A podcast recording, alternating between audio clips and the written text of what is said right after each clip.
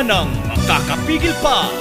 Sulong Arangkada 106.3 Dance Radio sa Aurora, Isabela. Edukasyo'y susulong Basta't magtulong-tulong Sulong edukalidad Dance Radio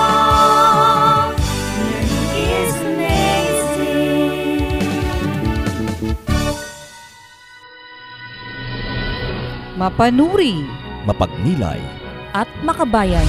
Araling Panlipunan Learning Area. Araling Panlipunan Learning Araling Panlipunan Learning Area. Ihahatid sa inyo ang mga aralin sa kasaysayan, economics, at mga kontemporaryong issue Dito lang yan sa 106.3 DWDR-FM Dance Radio. Ang silid aralan sa radyo.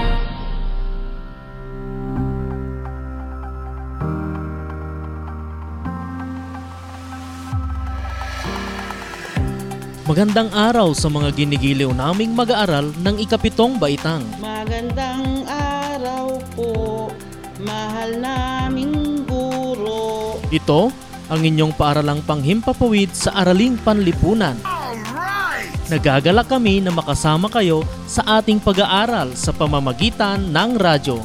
Dito lamang sa 106.3 DWDR-FM Dance Radio. Dance Radio. Ako ang inyong lingkod, Sir Mark D. Bagamaspat. Kasama rin ang ating technical specialist na si Sir Joshel Rizon M. Guillermo. Bago tayo magsimula, siguraduhin nasa maayos at komportableng lugar kayo ngayon upang mapakinggan ng malinaw at maunawaan ninyong mabuti ang ating broadcast. Gamit ang module na ibinigay sa inyo, ating pagyamanin ang mga kaalamang inyong natutuhan sa pagbabasa nito sa inyong mga bahay. Handa na ba kayo? Opo, sir! Mukhang handang-handa na kayong makinig at matuto sa ating aralin sa araw na ito. Tayo ay magsisimula na sa ating aralin. Malugod kong ipinakikilala ang inyong guro para sa araw na ito. Si Ma'am Bernadette T. Regaton.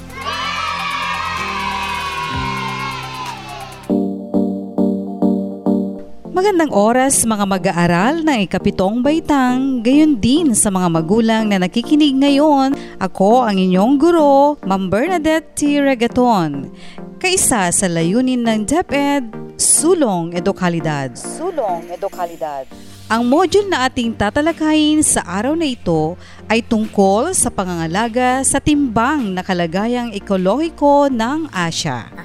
Layunin nito na may pahayag ang kahalagahan ng pangangalaga sa timbang na kalagayang ekolohiko ng Asya.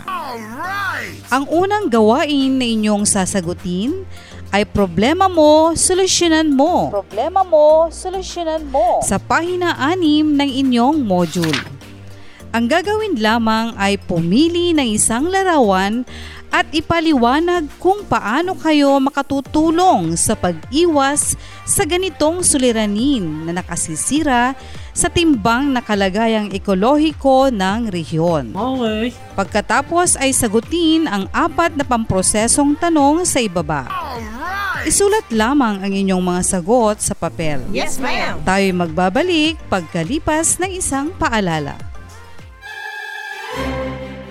Flashlight, check. Baterya, check. Radyo, check. Gamot, check. Delata, check. Ano pa kayang kulang sa aking survival kit? O sis, anong ginagawa mo? Aanin mo ang mga yan. Narinig ko kasi ang balita sa radyo na may paparating na bagyo sis. Kailangan nating paghandaan ito. Ha? Ganun ba? Hindi ko narinig ang balita na yan. Naku sis, dapat ay alerto tayo sa mga ganitong balita. Alam naman nating mahirap kalaban ng kalamidad. Ay oo nga, sinabi mo pa sis. Sige sige, uwi na ako. Sisiguraduhin kong handa ang pamilya ko sa darating na bagyo. Tandaan, hindi maiwasan ang pagdating ng mga kalamidad. Kinakailangan maghanda para sa ating kaligtasan upang sa huli ay di natin pagsisisihan. Ligtas ang may alam. Isang paalala mula sa himpilang ito. Muli tayong nagbabalik Dumako na tayo sa bahaging suri teksto. Suri teksto. Makinig at intinding mabuti ang nilalaman ng teksto na ating babasahin. Ang biodiversity ng Asya. Ano ba ang ibig sabihin ng biodiversity? Ano nga ba? Ang pagkakaiba-iba at katangi-tanging anyo ng lahat ng buhay na bumubuo sa natural na kalikasan ay tinatawag na biodiversity. Ang Asya bilang pinakamalaking kontinente sa buong mundo ay tinuturing na pangunahing pinagmumulan ng global biodiversity. Ngunit habang ang mga bansa sa Asya ay patuloy na papunta sa kaunlaran, kasabay din nito ang pagsulpot ng mga suliraning ekologikal at pangkapaligiran bunsod ng hindi mapigilang pag-unlad ng ekonomiya at ang patuloy na paglaki ng populasyon. Ang mga bansang Asyano sa ngayon ay humaharap sa masalimuot na interaksyon ng mga isyong panlipunan, politikal, ekonomiya at pangkapaligiran. Ang masusing ugnayan at pagbabalikatan ng bawat isa sa loob ng isang bansa at sa pagitan ng bawat bansa ay mahalaga upang makapagbalangkas at makapagpatupad ng angkop na solusyon sa mga suliraning ito. Ano naman ang kahalagahan ng balanseng ekolohikal? Napakahalagang panatilihin ang ecological balance o balanseng kalagayang ekolohikal ng Asya. Ano man ang maging katayuan at kalagayang ekolohikal ng rehiyon, tiyak na makaapekto ito ng lubos sa pangkalahatang kalidad ng kapaligirang pangdaigdig. Dapat nating isipin na bunga ng kalakihan ng sakop na teritoryo ng kontinente ng Asya ang mga problemang ekolohikal na nararanasan ng mga Asyano sa isang rehiyon ay posible ring maging suliranin ng mga mamamayan ng buong daigdig. Ang malaki at patuloy na lumalaking populasyon sa Asya ay nakapagpapalala sa mga suliraning pangkapaligiran at ekolohikal. Okay. Malaki ang ugnayan ng paglaki ng populasyon sa pagkasira ng lupain sa Asya. Ang urbanisasyon ng mga bansa sa Asya ay dahilan din ng mga suliraning pangkapaligiran. Alamin natin ngayon ang iba't ibang kahulugan ng mga salitang may kaugnayan sa suliraning pangkapaligiran. Una, desertification. Tumutukoy sa pagkasira ng lupain sa mga riyong bahagyang tuyo o lubhang tuyo na kapag lumaon ay hahantong sa permanenteng pagkawala ng kapakinabangan o productivity nito tulad ng nararanasan sa ilang bahagi ng China, Pakistan, Jordan, Iraq, Syria, Yemen at Lebanon. Ikalawa, salinization. Sa prosesong ito, lumilitaw sa ibabaw ng lupa ang asin o di kaya naman ay inaanod ng tubig papunta sa lupa.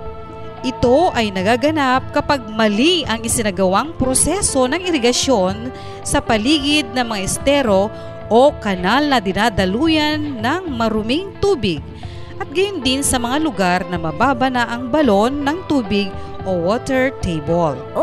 Unti-unting nanunuot ang tubig alat o salt water kapag bumababa ang water level gaya ng nararanasan ng bansang Bangladesh sapagkat nanunuot na ang tubig alat sa kanilang mga ilog. Ikatlo, habitat. Ito ay tumutukoy sa tirahan ng mga hayop at iba pang mga bagay na may buhay.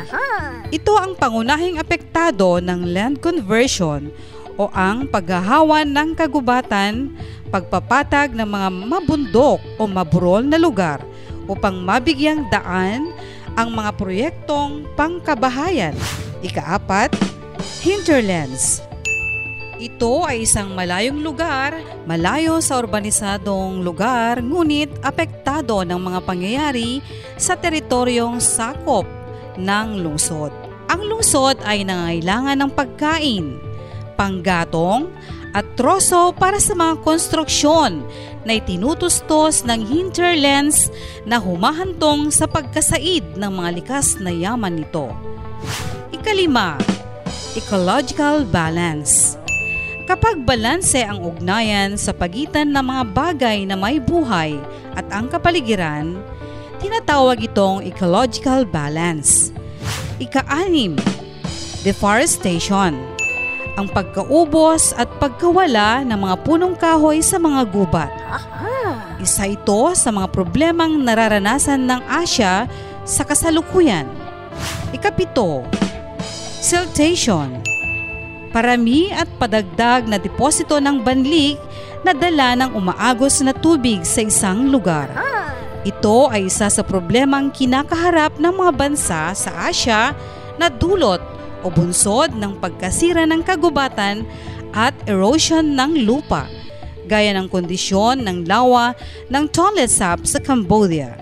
Ikawalo, red tide. Nagkakaroon ng red tide dahil sa mga dinoflagellates o single-celled organism na itinuturing na isang algae na lumulutang sa ibabaw ng dagat. Ikasyam, global climate change. Ang global warming ay ang pagbabago ng pandaigdigan o regional na klima na maaring dulot ng likas na pagbabago sa daigdig o ng mga gawain ng tao. Karaniwang tinutukoy nito sa kasalukuyan ay ang pagtaas ng katamtamang temperature o global warming. Ikasampo, ozone layer. Isang suson sa stratosphere o ikalawang layer ng atmosfera ng daigdig na naglalaman ng maraming konsentrasyon ng ozone. Mahalagang pangalagaan ang ozone layer sapagkat ito ang nagpoprotekta sa mga tao, halaman at hayop mula sa masamang epekto ng radiation o sinag dulot ng ultraviolet rays o radyasyong elektromagnetiko. Ayan mga mag-aaral, umaasa ako na maliwanag ang mga konseptong ating pinag-usapan. Opo, ma'am! Tumako na tayo sa pahina siyam ng inyong module at sagutin ang gawaing sanhi at bunga. Sanhi at bunga. Nakikita niyo ba ang talahan na yan? Opo, ma'am! Magaling! Binubuo ito ng tatlong kolum. Nakapaloob sa unang kolum ang sanhi ng pang-abuso sa kapaligiran. Sa pangalawang kolum ay epekto nito sa atin.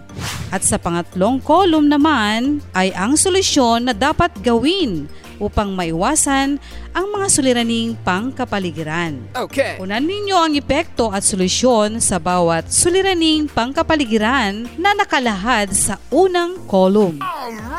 Uulitin ko ang panuto. Sa gawaing sanhi at bunga, punan lamang ang epekto at solusyon sa bawat suliraning pangkapaligiran na nakalahad sa unang kolum. Okay. Naintindihan ba ang panuto? Opo, ma'am! Ituloy natin ang pagsusuri ng teksto. Alamin natin kung anong mga suliraning pangkapaligiran ang nararanasan ng mga bansa sa Asya. Una ay ang pagkasira ng lupa. Tunay na malaki at mahalaga ang papel na ginagampanan ng lupa upang patuloy na mabuhay ang mga tao. Sa kapakinabangan o productivity nito, nakaasa ang mga produktong agrikultural na tumutustos sa kabuhayan ng mamamayan. Gayunpaman, ang abuso sa lupa ay nagbubunsod ng malalang mga suliranin gaya ng salinization o panunuot ng tubig alat sa mga ilog. Ang alkalinization naman ay isang proseso kung saan nagiging maalat ang lupa na dapat sana ay tamnan. Nagaganap ito kapag mali ang isinasagawang proseso ng irigasyon. Malubhang problema ang salinization sa Bangladesh sapagkat nanunuot na ang tubig alat sa kanilang mga ilog na dumadaloy sa 38% ng bansa. Nasa 33% na ng mga mamamayan nito ang nakikinabang sa ilog na ito. Samantala, isa ring malubhang problema sa lupa ay ang desertification gaya ng nararanasan ng ilang bahagi ng China na nakapagtala na ng halos 358,000 kilometro kwadrado na desertified o tuyong lupain. Maging sa ibang bahagi ng Asya, tulad ng kanlurang Asya, ay nakararanas din ng tuyong lupain gaya ng Jordan, Iraq, Lebanon, Syria at Yemen sa kanlurang Asya at ang India at Pakistan sa Timog Asya. Ang pagkasira at pagkatuyo ng lupa ay maaring magdulot ng matinding suliranin gaya ng kakulangan sa pagkain at panganib sa kalusugan. Isa sa pinagmumulan ng pagkasira ng lupa ay ang overgrazing na kung saan ang kapasidad ng damuhan ay hindi sapat sa laki ng kawan ng hayop. Oh. Ito ay nakasisira sa halaman o vegetation ng isang lugar. Ang hilagang Iraq, Saudi Arabia at Oman ay ilan lamang sa mga bansang nakararanas ng ganitong sitwasyon. Pangalawa ay ang urbanisasyon. Dahil sa mabilis na urbanisasyon sa Asya, labis nang naapektuhan ang kapaligiran nito. Ito ay nagbunsod sa mga kaugnay na problema gaya ng pagdami ng mga mahihirap na lugar o depressed areas at may mga pamayanan na may mataas na insidente ng pagkakasakit at iba pang panganib sa kalusugan. Oh. Mahigit sa tatlong libo sa mga bayan at lungsod ng India ay may ganitong sitwasyon. Oh. Ang kalusugan ng mamamayan sa mga lungsod ay direktang naapektuhan ng urbanisasyon gaya ng pagtatapon ng mga industriya ng kanilang wastewater sa tubig at sa lupa. Oh. Ang mga kalapit bayan ng lungsod ay naapektuhan din ng urbanisasyon sapagkat dito kinukuha ang ilang mga pangailangan ng lungsod na nagiging sanhi ng pagkasaid ng likas na yaman nito. Kaugnay na problema rin ng urbanisasyon ay ang noise pollution mula sa mga sasakyan, gayon din ang mga ilang aparato at makinang gumagawa ng ingay. Ayon sa mga eksperto sa kalusugan, ang labis na ingay ay nagdudulot ng stress at nakadaragdag sa pagod. Sa ilang sitwasyon, ito ay nagiging sanhi ng pagkabingi. Pangatlong suliraning pangkapaligiran na nararanasan sa Asya ay pagkawala ng biodiversity. Ang kontinente ng Asya ay tinuturing na isa sa may pinakamayamang biodiversity sa buong mundo. Ang China, India, Thailand, Indonesia at Malaysia ay katatagpuan ng pinakamaraming species ng mga isda, amphibian, reptile, ibon at mammals.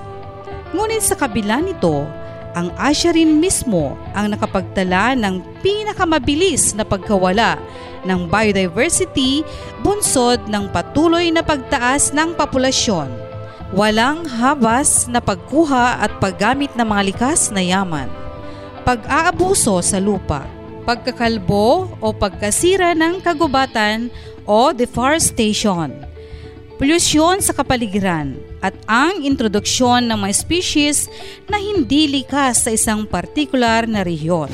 Pang-apat na suliraning pangkapaligiran sa Asya ay pagkasira ng kagubatan. Ang deforestation o tahasang pagkawasak ng kagubatan ay isang napaka-critical na problemang pangkapaligiran. Masama ang dulot nito sa natural ecosystem sapagkat ang likas na yaman ng kagubatan ay nababawasan. Oh. Pinipiling putulin ang mga punong may ilang libong taon nang nabubuhay sa kagubatan At hindi ito basta lamang napapalitan sa pamamagitan ng muling pagtatanim.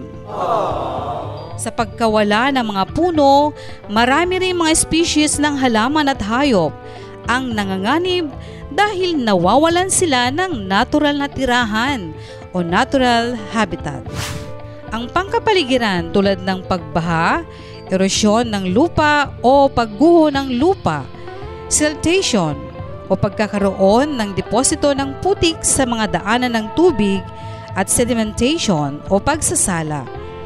Ayon sa pag-aaral ng Asian Development Bank, nangunguna ang Bangladesh, Indonesia, Pakistan at Pilipinas sa mga bansang may pinakamabilis na antas o rate ng deforestation. Pangunahing sanhi ng problemang ito ay ang commercial na pagtutroso, pagkakaingin, pagpuputol ng puno, upang gawing panggatong at ang pagkasunog ng gubat. Inyong narinig ang mga suliraning pangkapaligiran sa Asya. Dadako tayo sa iba't ibang gawain pagkatapos ng isang paalala.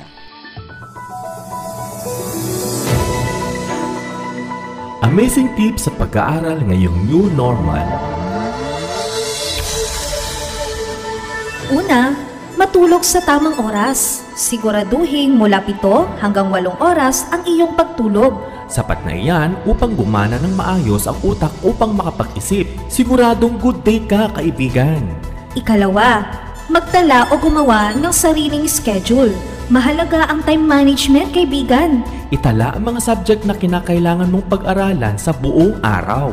Maglaan ng oras para sa mga ito. Ikatlo, pumili ng lugar sa iyong pag-aaral. Focus. Kailangan mo yan. Kaya nararapat na komportable At tahimik na lugar ang iyong kalalagyan. Ah, huwag ring kalilimutang ipahinga ang utak. Find time to relax upang handa ka muling mag-aral kinabukasan. At iyan ang ating amazing tips, kaibigan. Kahit new normal, tuloy pa rin ang pag-aaral.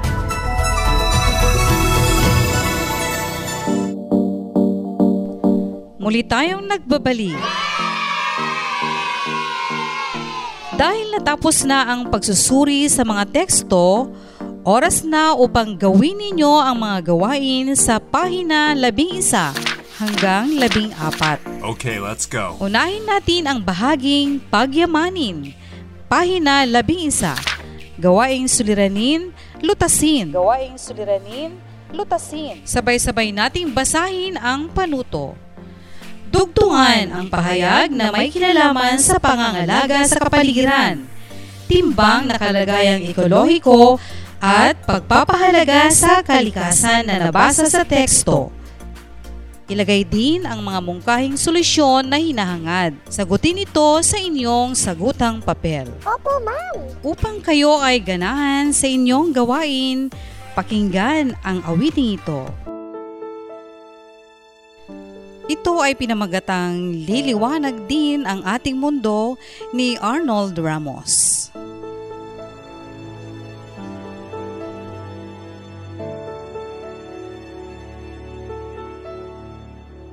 Hindi mo ba napapansin sa paligid mo'y nagaganap Samot-saring perwisyot kung ano-anong kalamidad Hindi ka ba nababahala? Ito ba'y iyo lamang binabalewala? Unti-unting nakakalbo ang gubat natin at bundok Habang ang mga law at ilog natin ay natutuyot Hindi ka ba naaalarma? Hanggat hindi ikaw ang nabibiktima Kung magkakaisa lamang tayo Sa pagpapanatili ng ating mundo Ay di lamang ginhawa ang matatamo Kung pagtutulungan natin to. Kung ikaw at ako'y kikilos na pareho Liliwanag din ang ating mundo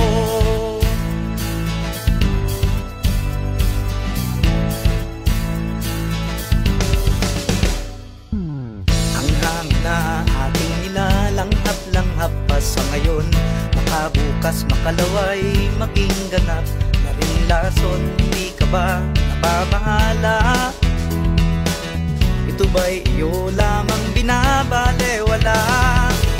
At ang nagkalat na basurang tayo rin ang may gawa Kung di sakit ang dulot sa atin ay labis na pagbaha Hindi ka ba naaalarma? Hanggat ikaw ang nabibiktima. Kung magkakaisa lamang tayo Sa pagpapanatili ng ating mundo. Ay di lamang ginhawang matatamo Kung pagtutulungan natin to. Kung ikaw at ako'y kikilos na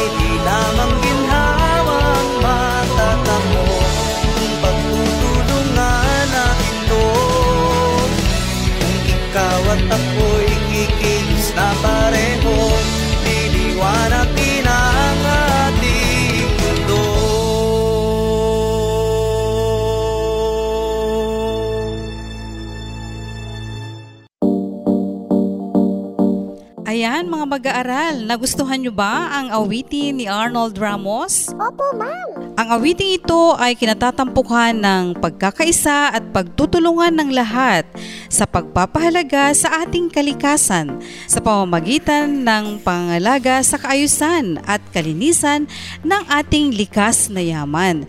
Dahil ang likas na yaman ay siyang karugtong ng ating buhay at yan ay magagamit pa ng susunod na henerasyon.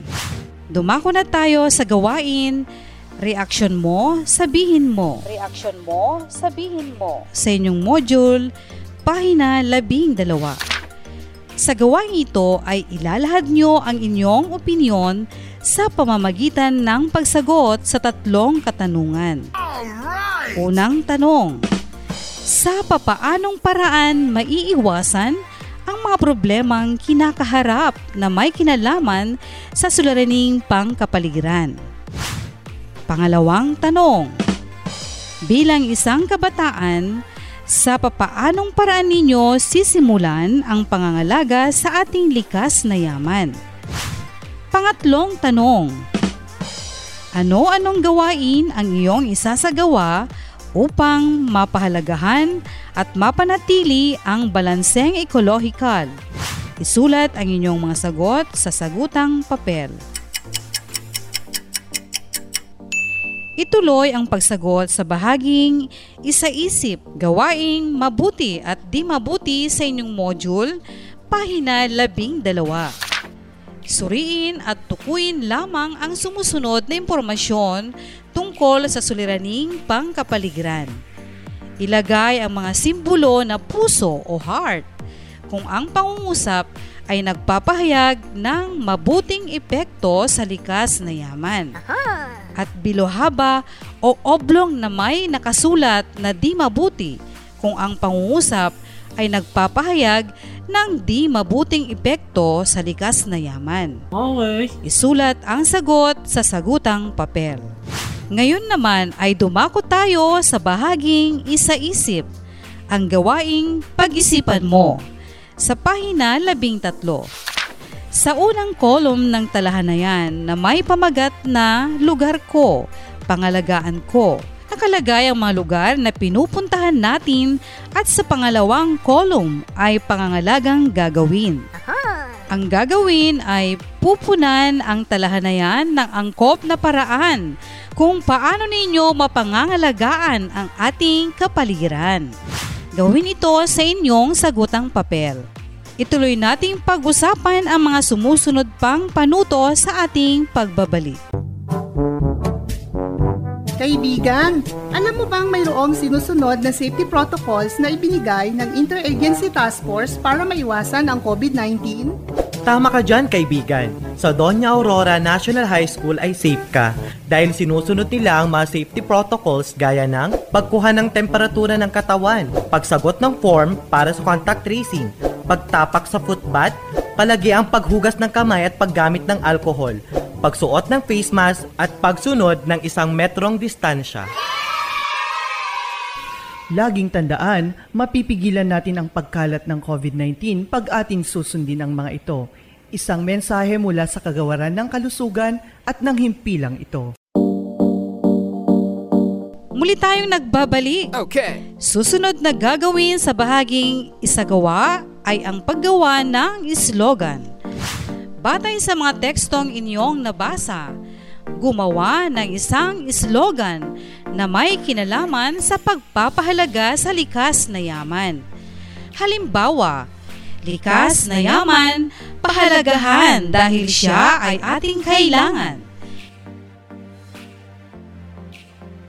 Isaalang-alang ang mga pamantayan o rubrics sa paggawa ng slogan.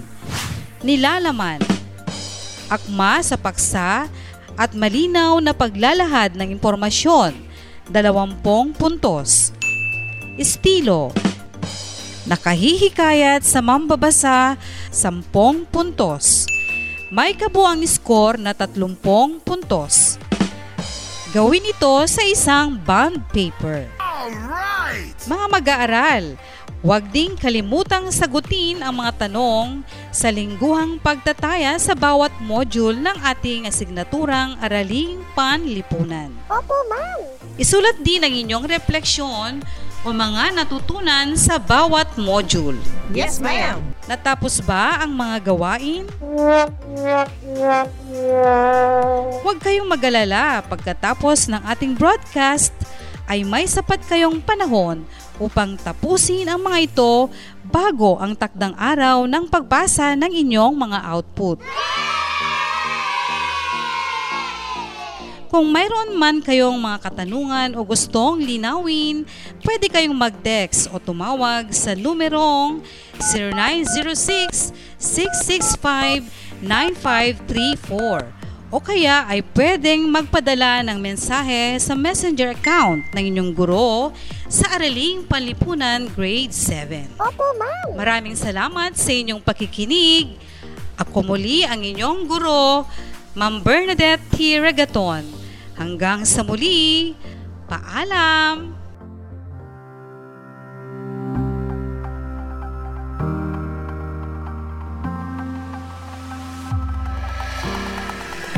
Ayan, isang aralin na naman ang inyong natapos sa araw na ito. At batid namin na maraming bagong kaalaman na naman ang inyong natutuhan sa Araling Panlipunan 7. Opo, sir. Bago tayo magpaalam sa Himpapawid, nais ko lamang ibahagi ang ilang mga paalala sa pagsumite ng inyong takdang aralin. Ilalagay ang mga output sa inyong box at ito ay ipapasa ng inyong mga magulang sa itinalagang drop-off points sa inyong lugar. Siguraduhin lamang na laging nakatutok sa ating paaralang panghimpapawid. 106.3 DWDR-FM Dance Radio. Dance Radio. Dito sa ating paaralan, Doña Aurora National High School, Santa Rita, Aurora, Isabela. Maraming maraming salamat sa pagiging bahagi ko sa inyong pagkatuto. Mula sa panulat ni Ginang Sunshine A. Kasayuran. Kasama si Sir Joshel Rizon M. Guillermo bilang technical specialist kaisa sa pagsulong ng edukalidad. Tandaan, ugaliin nating sumunod sa lahat ng mga itinakdang health protocol ng pamahalaan. Laban lang sa mga hamon ng buhay at kapit lang sa poong may kapal. Yes, sir! Mapagpalang araw sa ating lahat. Hanggang sa muli, paalam! Mapanuri, mapagnilay, at makabayan. Araling Panlipunan Learning Area. Araling Panlipunan Learning Araling Panlipunan Learning Area. Ihahatid sa inyo ang mga aralin sa kasaysayan, economics, at mga kontemporaryong issue. Dito lang yan sa 106.3 DWDR-FM Dance Radio. Dance Radio. Ang silid aralan sa radyo.